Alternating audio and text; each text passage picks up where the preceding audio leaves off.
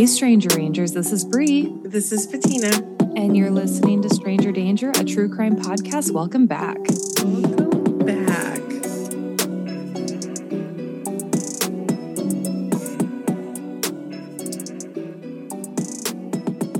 Yeah, we've been off for two, gosh, two weeks. And for some reason, it Mhm. feels so much longer than that. I think Yeah. because you and I have both had our agendas like Full. full. Completely full. Like every day on my calendar, there has been something written on it for the Yeah. last couple weeks, and it doesn't stop until after our son's birthday next month. And I'm right. dying inside that we almost have a one year old. You like less than a month away. It's crazy. Less than a month away. I mean, That's this time, this time last year, I was taking the last pictures that I have of myself pregnant, Right. and it's He's almost one. That's wild. it's wild. It's so wild. That shows how fast this year went too, though. Oh my gosh. Seriously. And Yeah. I knew, and I knew that the holiday time, once Thanksgiving started, I knew that it was just going to Zip by. zip by. Yeah, but it's it's been super busy. We appreciate um it's less time than we thought we would take off. Yeah. um off the podcast. So we appreciate you guys, you guys um staying on. And um also uh, you know, I deeply apologize for the whole Spotify mix up, but that Mhm. two weeks also gave you some time to catch up if you were on Spotify. Um, I think we've mentioned it before, unbeknownst to us, Spotify wasn't loading since August. So for some people, we were missing for months. Um, so and we were never gone. So I apologize for that mix up. It was just a technology. Um, With the just- downloads. yeah. So we, we know that your uh, phone started downloading them. So hopefully that gave you guys some time to catch up and uh, and listen to some some backlogged episodes. Yes. yeah. An early Christmas present from It us sure to was. you. It we, sure was. We planned that. Yep. It was Uh-huh. intentional. Yeah. Absolutely. Yep. So this is before Christmas. Um, so and and Bree's, I think, got a two-parter for I us. do. Um, so I know already she's gonna have a cliffhanger, and if Yep. I know anything about Bree, it's gonna be a good ass cliffhanger. So I am pumped to do this episode. Um it's crazy. This is actually a story about um it's a survival story, ooh, an attempted murder. Love those. and um, which I know that we haven't covered a ton of those types of stories. And I was um, watching TV one day, and this story came along, and I was like, "Holy shit! I have to cover this." Yeah. it's Yeah. it- it's crazy. So yeah, without further ado, uh, we'll just go ahead and jump right into this. Um, yeah, this is going to be a two-parter. We will probably try to get the second part out to Patreons a little Cool. early for a little uh, Christmas gift. Say thank you. But this is the survival story about Brittani Marcell. Ooh, okay. And this takes place down in Albuquerque, New Mexico, oh, which I know we really haven't covered a lot of New No. Cases. not I know that you did one, and then there was another one you did where the guy maybe ran his way through New Mexico. But uh, yeah, this will be one of our few New Mexico Yeah. cases that we've covered. So before we dive into the nitty gritty, I'm just going to tell you guys a little bit about Brittani Marcell.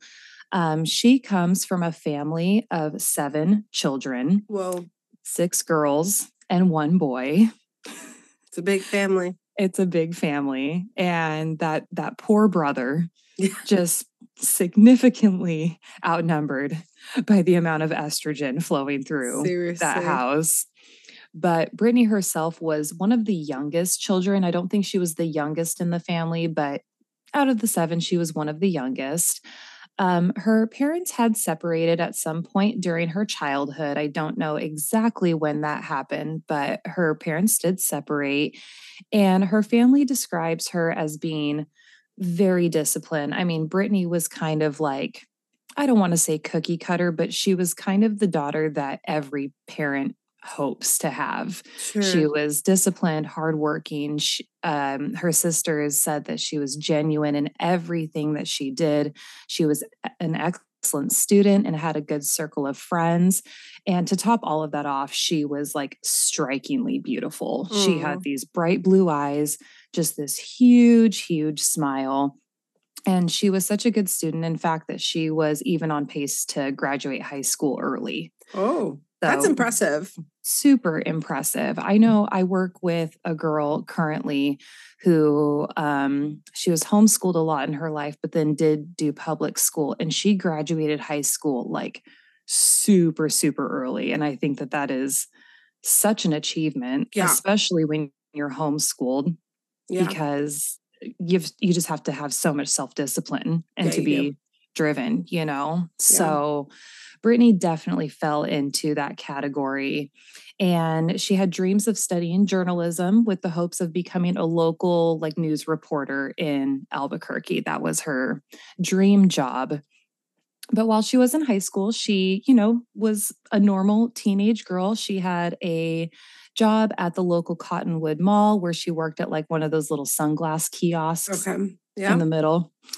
So, um, and as most teens do, I know I definitely had this rough patch myself, but Brittani hit a rebellious rough patch during her junior year of high school and even moved out to live with her dad for a while.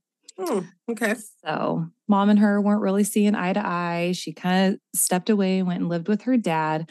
But by the start of her senior year, Brittani was really ready to come home mm. and be with her mom again. Now, the day of Brittani's attack, um, September 11th, 2008, and mm-hmm. Brittani was just beginning her senior year of high school. And on this day, she had made plans to meet her mom, Diane, at home for lunch so that they could discuss her moving back home and what all of that would look like and entail. So, Brittani's mom is heading to her house. And when she arrives home, she walks up on a scene that she could not have dreamed up in her worst nightmare. No. When her mom walked in, she saw Brittani's um, favorite pair of red sunglasses, first and foremost, laying on the floor in the entryway. And then as she looks even further, she sees Brittani laying on the floor, bleeding severely. Oh, wow. So much blood around her body. And then as this nightmare progresses, Diane then looks up and she sees a stranger standing in her house holding a shovel. Oh shit, they're still in there? Still in there. Oh man. The attacker drops the shovel, walks across the living room into the kitchen, and tells Diane that she's next. Oh, fuck. As no. the attacker reaches for a knife, and Diane just like books it out of the house and runs for her life to her next door neighbor. Oh, shit. She tells her neighbor what she, what she just saw, and this brave neighbor, just like a firefighter, runs into the fire in the house to investigate. And shortly after, he's shouting to her that she needs to get paramedics to the house ASAP. Yeah. Brittani is still alive at this point, but she is literally barely hanging on. And in a situation like this, every second counts to get help there, you know? So police and paramedics arrive in minutes and they quickly rush Brittani to the hospital. And Diane is on the phone immediately, calling her family, reaching out to her children, telling them what what had just happened. And they were all rightfully fearful that Absolutely. Brittani would not make it. Yeah. You know? So Brittani's rushed to the hospital and Brittani's family shows up and they're initially really confused. They're like, hey, we're here to see Brittani Marcell, but there's no one at the hospital under that name. The fuck? Now, I haven't heard of this happening before, but this is like super brilliant. For Brittani's safety, they had logged her in under a different name when they took her to the hospital. Oh. And I thought that this was an incredible instinctual call because while Brittani was in the hospital, a mysterious man came in to visit her. Oh, but the, no. The family was unaware and not expecting anyone to come there other than immediate family, especially of a male. She's got one brother And her dad, who was a truck driver, wasn't anywhere near Albuquerque. Oh no. And so they're like, what the fuck? So the person came in and asked for Brittani, As for Brittani Marcell, but they had her under a different name, so they didn't like tell them where they where she was. That is genius so genius. And so they're coming to the family being like, hey, this guy showed up asking for Brittani. for her. Yeah, and the man left before he could be identified. right. So at this point, the family is not only just racking their brains on who else would have come to visit Brittani, but who would even want to do this to her? She was the sweet, overachieving, you know, Young beautiful girl. young girl. Um, who the hell would want to do this? So immediately they're trying to put this puzzle together as best they can. But for the time being, Brittani's medical state is beyond fragile. Yeah. Doctors were not optimistic about Brittani's survival. She had been struck in the head with the shovel so hard that it crushed the left side of her skull. Oh shit. Oh my Yeah. god. Just brutal. And sisters even state that her head was so swollen it was the size of a basketball. Wow. I just could not imagine. Like it sounds terrible, and then you think of the actual instrument that was used, that it was a shovel, and it's it's hard to imagine how hard you would have to strike something to cause that amount of damage. And it's like a shovel of all things, Right. you know? Exactly. I mean, not a light instrument, but you definitely still have to Yeah. use a fair amount of force. Absolutely. Because it's not a hammer. And you know, Right. it's not it's not something meant to strike, meant to cause damage like that. Oh gosh, that's horrible. Exactly. Now, the family could see Brittani, but Brittani is obviously unaware of her surroundings. She's more or less in a coma, Sure. you know, at this point. Um, they were even more unsure about her outcome when homicide detectives show up to the hospital to talk to the family. So they're sitting there like, okay, the police are already treating this as a homicide. We need to be prepared that she is not going to survive Man. this attack, which is such a helpless feeling when you're looking at your loved one laying in a hospital bed, hooked up to God even knows how many monitors, just watching them breathe, you know, and making sure that their heart rate is still Yeah. an appropriate level on that. Yeah. Yeah. It's just so hard to imagine because she's just so young to, you know, like where does your mind go? Who could have done this? Right. Yeah. So while they're in the hospital with Brittani, an investigation is obviously already underway. Detective Jason Morales was one of the leading detectives for this brutal crime. And him and his team determined, given that Brittani's purse and her sunglasses were in the entryway when she was found, that that suggested to them that the attacker had probably come up behind her when she oh, entered the mhm. home Okay. you know, unlocked the door, walked in. This person must have been waiting and then struck her from behind. Yeah.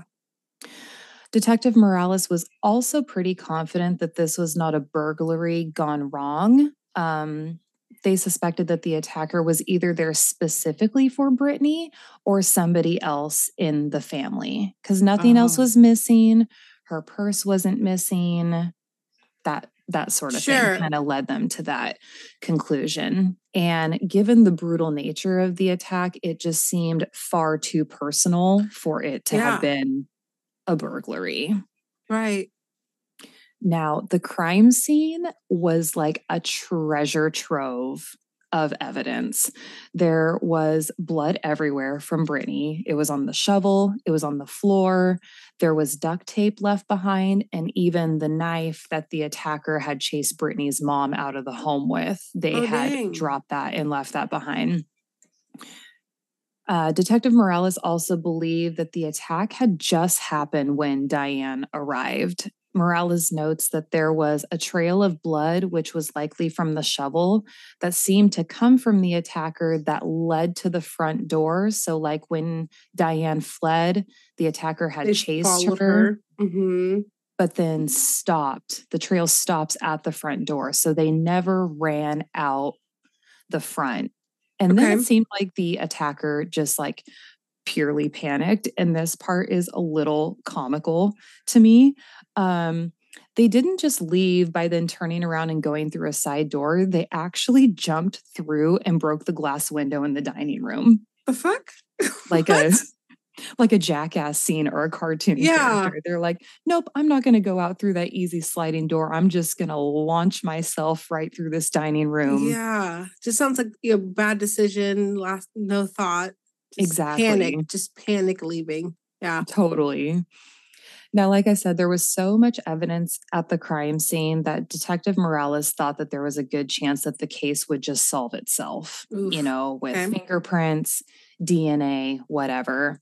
So they fingerprinted the scene and the evidence, but unfortunately, when the lab results came back, all the fingerprints they recovered were inconclusive. Oh no. They were either partials or they just didn't have matches in the database for them. So the fingerprints pretty much left them, led them nowhere. Sure. There was also a lot of blood on the shovel and on the knife. And when they ran that through forensics, they were able to determine that the blood did belong to a male suspect, but Oh. it was so mixed in with Brittani's DNA that it was Mm. impossible to just single it out. Yeah. So they at least know that they're looking for a male, Right. not really much else forensics wise is leading them in a in a productive direction. Now, that was until they found one single drop of blood on a broken piece of glass from the dining Oh. room window. Oh, okay. So they took this in, it was analyzed, and a full profile was developed. But when the but when they uploaded the DNA profile to the national database, CODIS, hmm they came up with nothing. So this individual had never committed a crime that at they've been caught for. that they've been caught for. Right. Exactly. And so Detective Morales is stunned. He thought this would have been done by someone who had committed a crime like That this. knew what they were doing. Yeah. Exactly. So they're on the hunt for Brittani's attacker. Their first suspect was a guy that Brittani had been dating at the time, but he was quickly eliminated when his DNA didn't match.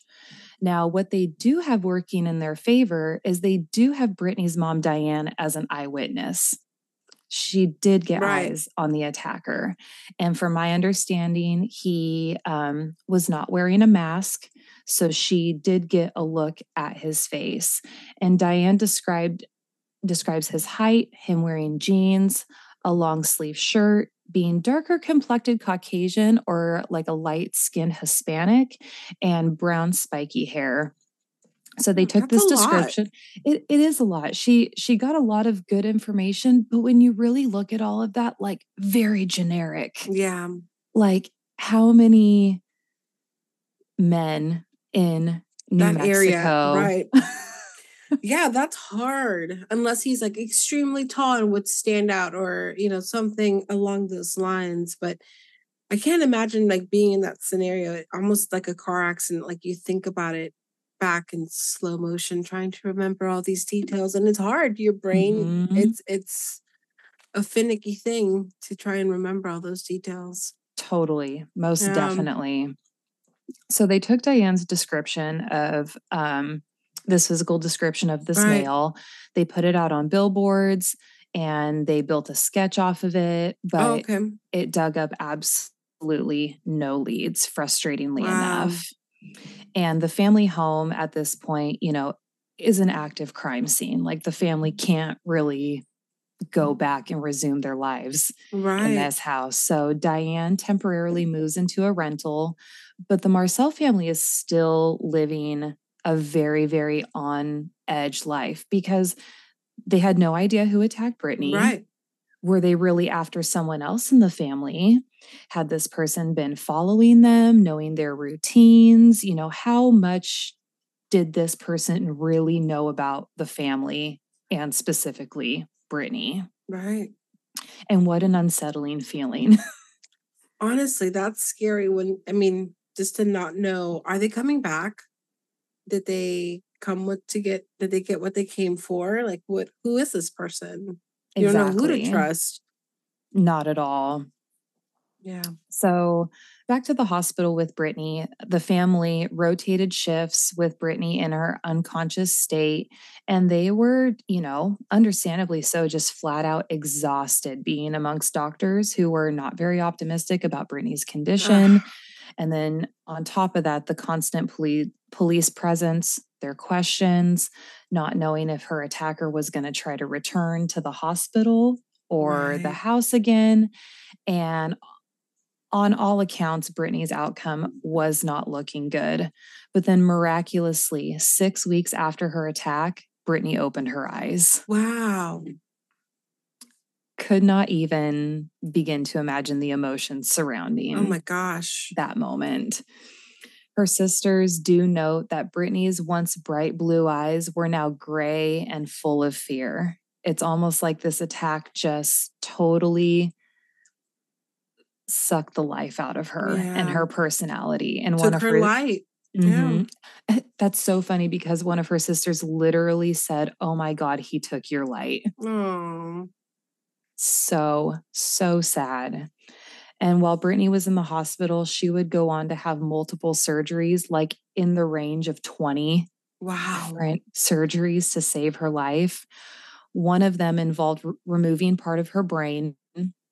She also caught meningitis when she was in the hospital. Oh hospital, my and that alone almost killed her.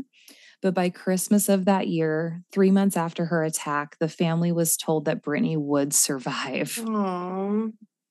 What an amazing Christmas oh gift. Oh my God. Christmas miracle for sure. literally. But now they're kind of faced with this question of what does Brittani's life or, or her quality of life look like now after this? Like, yeah, she's survived and her eyes are open and she's breathing, but what is that quality of life going to look like for her? So at this point, Brittani could blink and like kind of form a smile on her face, but, but it wasn't this big, beautiful smile that she once had. And she would endure some lifelong injuries. Her left ear canal was crushed and would leave her deaf in that ear. And then her optic nerve was severed in her left eye as well, leaving her blind in that eye. Wow. And then from her surgery, from removing the dead tissue from her brain, it would be unknown what this may or may not affect long term. Is it going to affect her speech, her motor skills, Yeah. her memories, All the you know, cognitive stuff. Yeah. the laundry list of of things that that everybody knows how to do. Oh, poor thing. And she even had a really hard time like holding her head up. You know, she would kind of sit there, her head kind of slouched, drooling on herself. She couldn't shower, she couldn't use the bathroom by herself. And Yeah. her family is praying at this point that this is not what the rest of her life Right. would look like you know you're you're so i can imagine the family is so relieved that she's alive but then at the same time you're looking at the shell of somebody who once Right. was You don't want them to suffer or to be in pain or not be able to say that they're in pain or something like that. exactly so after about five months brittani's condition had stabilized enough that she was released released from the hospital but her road to recovery had only just, started. begun Yeah.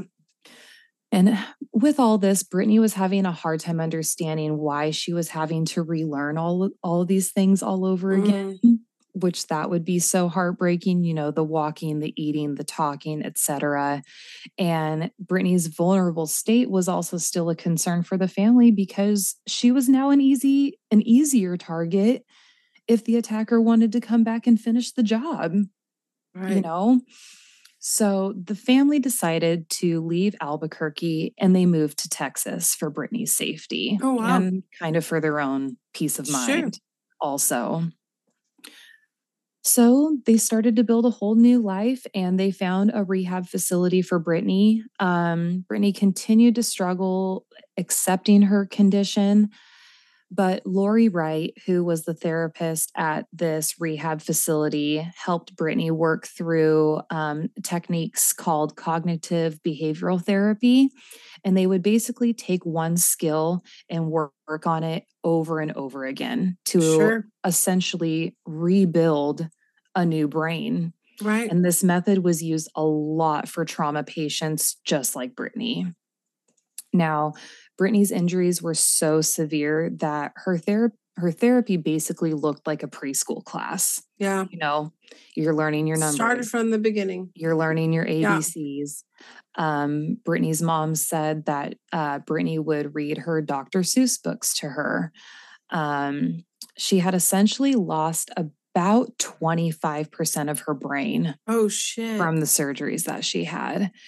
And there were definitely reservations about how far Brittani would recover. You know, like you said, you start fresh, you start at the beginning and you try to rebuild off of that, but then it's an it's an unknown area of when does that rebuilding stop? Does it stop? You know? right. And with all of that, Brittani's memory was a delicate area. Um, according to the therapist Lori Wright, people with these types of injuries often don't regain memories, but it's not entirely impossible. Sure. It's just an unknown. Now, if Brittani's memory did return, it would be really, really, really crucial evidence in the case sure. because they're kind of at a standstill right now. They don't Wow. They have, a no positive check for DNA. They've kind of looked at a couple people, but don't really have a whole lot. And with that whole area of memories regaining, they were really, really careful about how they talked about that night with Brittani because there's Oh. a chance of creating false memories, That's true. you know, and Yeah. you don't want to unintentionally build a story that doesn't exist. I mean, that happens to people that have a hundred percent of their brains. So yeah. totally. I mean, people are are susceptible to that. A hundred percent. Building false memories. Yeah. Now, after about a year of intense therapy, Brittani overcame just about every obstacle you can imagine and just blew people away, including her therapist. There's there's an interview with Lori Wright, and I mean, she is just like in tears reliving Brittani's therapy and how Aw. far she came. Today, Brittani can talk, she can walk, she can dress and feed herself, and she is seemingly a normal girl despite some of her like physical ailments, you know. Um, and to see and hear her is truly a miracle. Wow. It's it is unbelievable to see her today and know what she went through and that she is doing all of the things That's great. that Yeah, she's doing. I'm sure that took a lot of work, a whole team around her to get her back to that point. Just resilient. And her own determination, I'm sure. Yeah. Absolutely. Absolutely. Now, Brittani's memories definitely were affected. She talks about not having a whole lot of memories from her high school years and very little from Mm. like the middle school area, but she remembers a lot of her younger childhood. So a lot of recent memories were very, very fuzzy. And the injuries did leave her with um, a different personality. And I don't know if this was necessarily just trauma from having like emotionally gone through the experience or if the actual physicality of the injuries caused this. But her family talks about her being like much more reserved and quiet and not this like outgoing, bubbly, vivacious Sure. young lady that I'm she sure once was. Sure, it's a combination of both. I mean, Totally. it, that's just hard. I definitely agree. Ugh. And as Brittani recovered, there's still this underlying fear within her that she wasn't safe from her attacker, even though she was living in a completely new state, wow. you know? So the police are still on the hunt. Um, As Brittani continued to improve, police still hold out hope that she would be able to help them identify her attacker one day. They did end up showing her the sketch that they came up with from Oh. Diane's description. And she does say that it looks familiar to her, but she couldn't identify who Oh it no. was. Oh, that's so close. So close. So close to something. And so, again, not to create false memories or anything like that, but Brittani's sisters are trying to help with like looking through old yearbooks and looking Mm, at people on mhm. Facebook. Maybe something somewhere will pop up a light bulb in, in Yeah. Brittani's memory, you know? But still, even this tactic doesn't dig up much. Um, the family would end up giving police about 30 potential suspects, Wow. but everything led to a dead end. Damn. That sounds um not in a in a bad way desperate, but just like here's, you know, all the guys that at least meet these standards, you know. Totally. This Mm. is who she hung around. They like Hail kind of- just yeah, here's a list. Oh, that's hard. absolutely. Now, two years would go by, and the detectives are starting to get really, really anxious about solving this case Sure. because although there was no statute of limitations on murder in New Mexico, there was a statute of limitations on attempted murder. Mm. And I Okay. believe that falls like kind of in like a four or five year range. So they're Mm. halfway. The statute of limitations blows my mind when it comes to things like this, when it comes to sexual assault, rape, when it comes to uh, you know, child uh, essay materials as well, like all these things. Some of them should not, just simply should not have statute of limitations.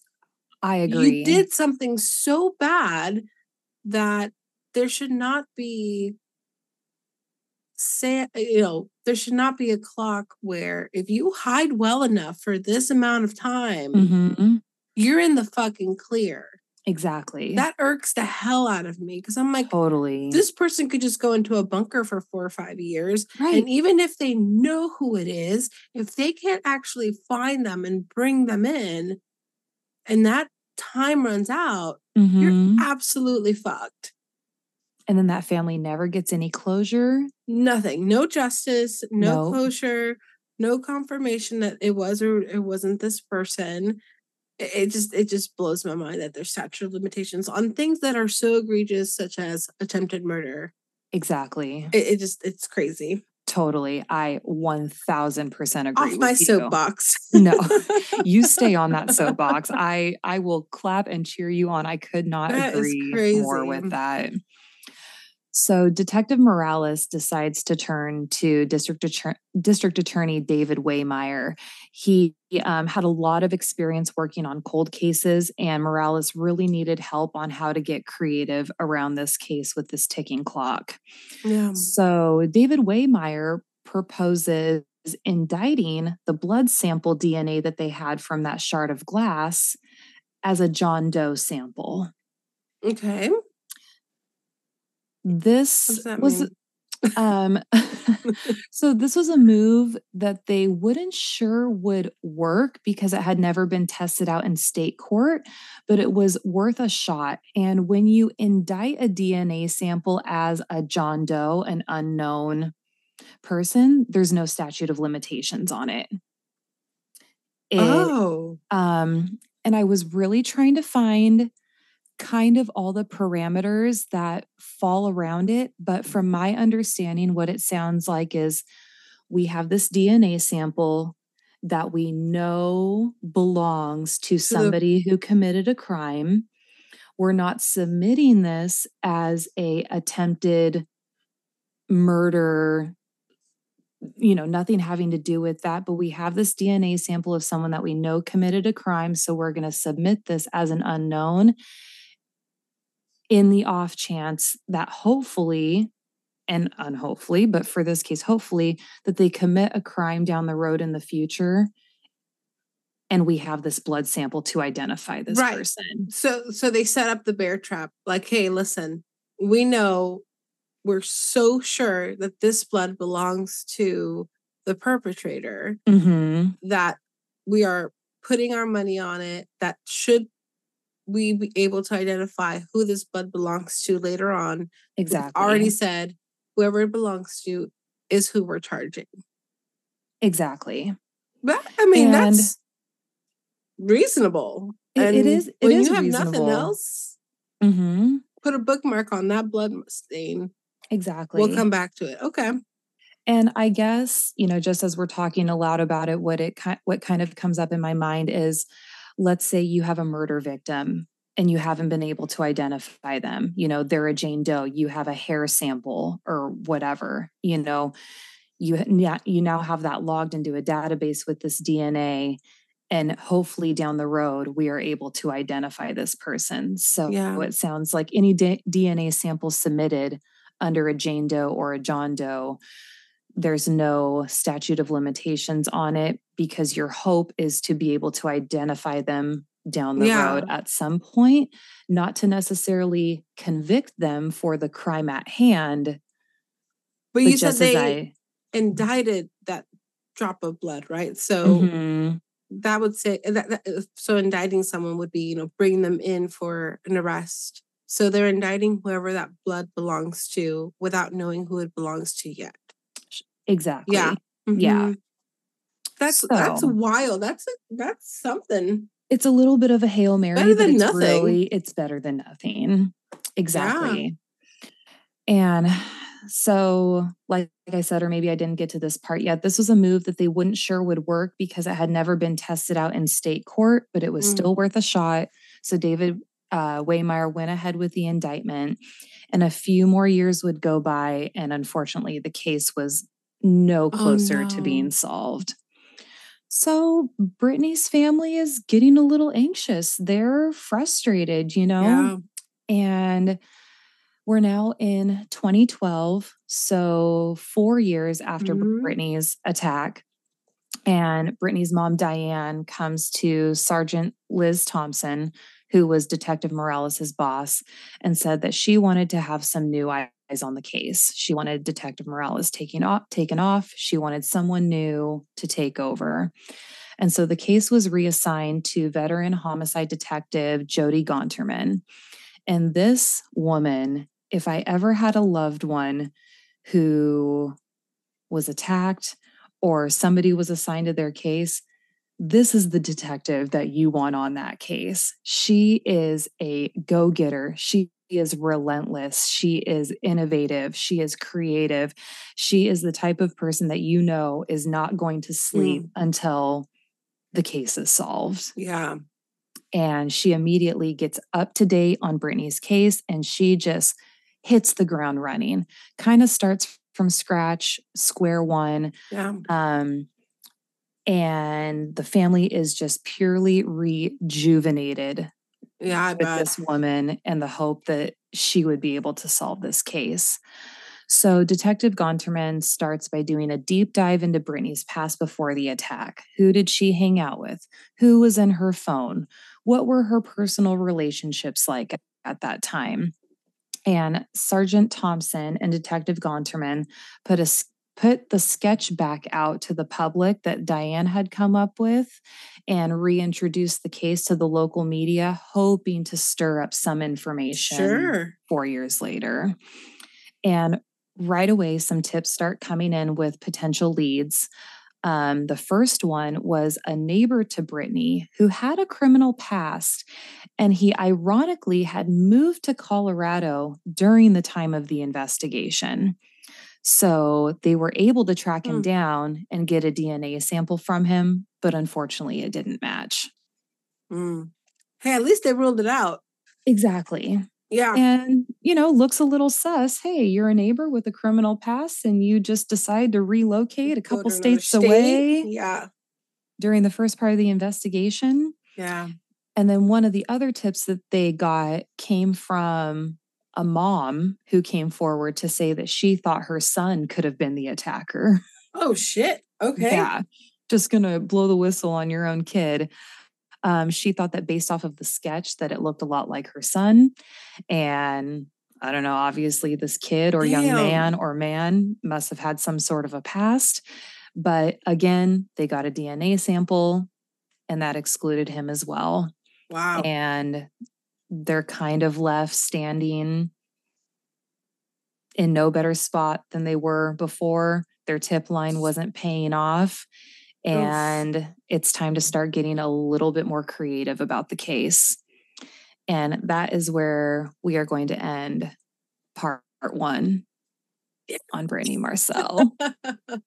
Cliffhanger. Uh, I'm excited to see what they what they try. So that's um that's cool. My brain's very... already working. I'm like trying to figure out what they're gonna try, especially in what 2012. You said, yeah. So, you know, it's not it's not 1960. So no, it's, it's not. not. Okay, cool. Well, I'm excited. Very innovative. Very innovative. Okay, okay. Uh, let's see here. So we are going to try and put out part two for Patreon sooner than we would out um, to everyone else. I hope you guys are liking that. Uh, when we have two parters, I like to um, we like to put them out so you don't have to wait for them if you're on Patreon. And speak Patreons to thank for joining our Patreon uh, community. Um, and they're both in the Murder Lovers Club. So we've got first up Jen Fuller. Hi, Jen. Thanks for joining us. Thank you, Jen. And we've also got Danielle. Oh, I think it's, I'm just going to say Danielle L because I don't want to butcher your last name. Danielle, thank you so much. Thanks, Danielle. Um, we appreciate you guys coming on to the Patreon. So um, it is going to, you'll probably have a little bonus episode sometime this week. Hell yeah. Awesome. Yeah. Cool. Well, thank you. I am excited to hear part two. Um, and I don't have to wait. Suckers. No, you don't. it's a bonus of uh being that's right. One of the halves of the podcast. That's true.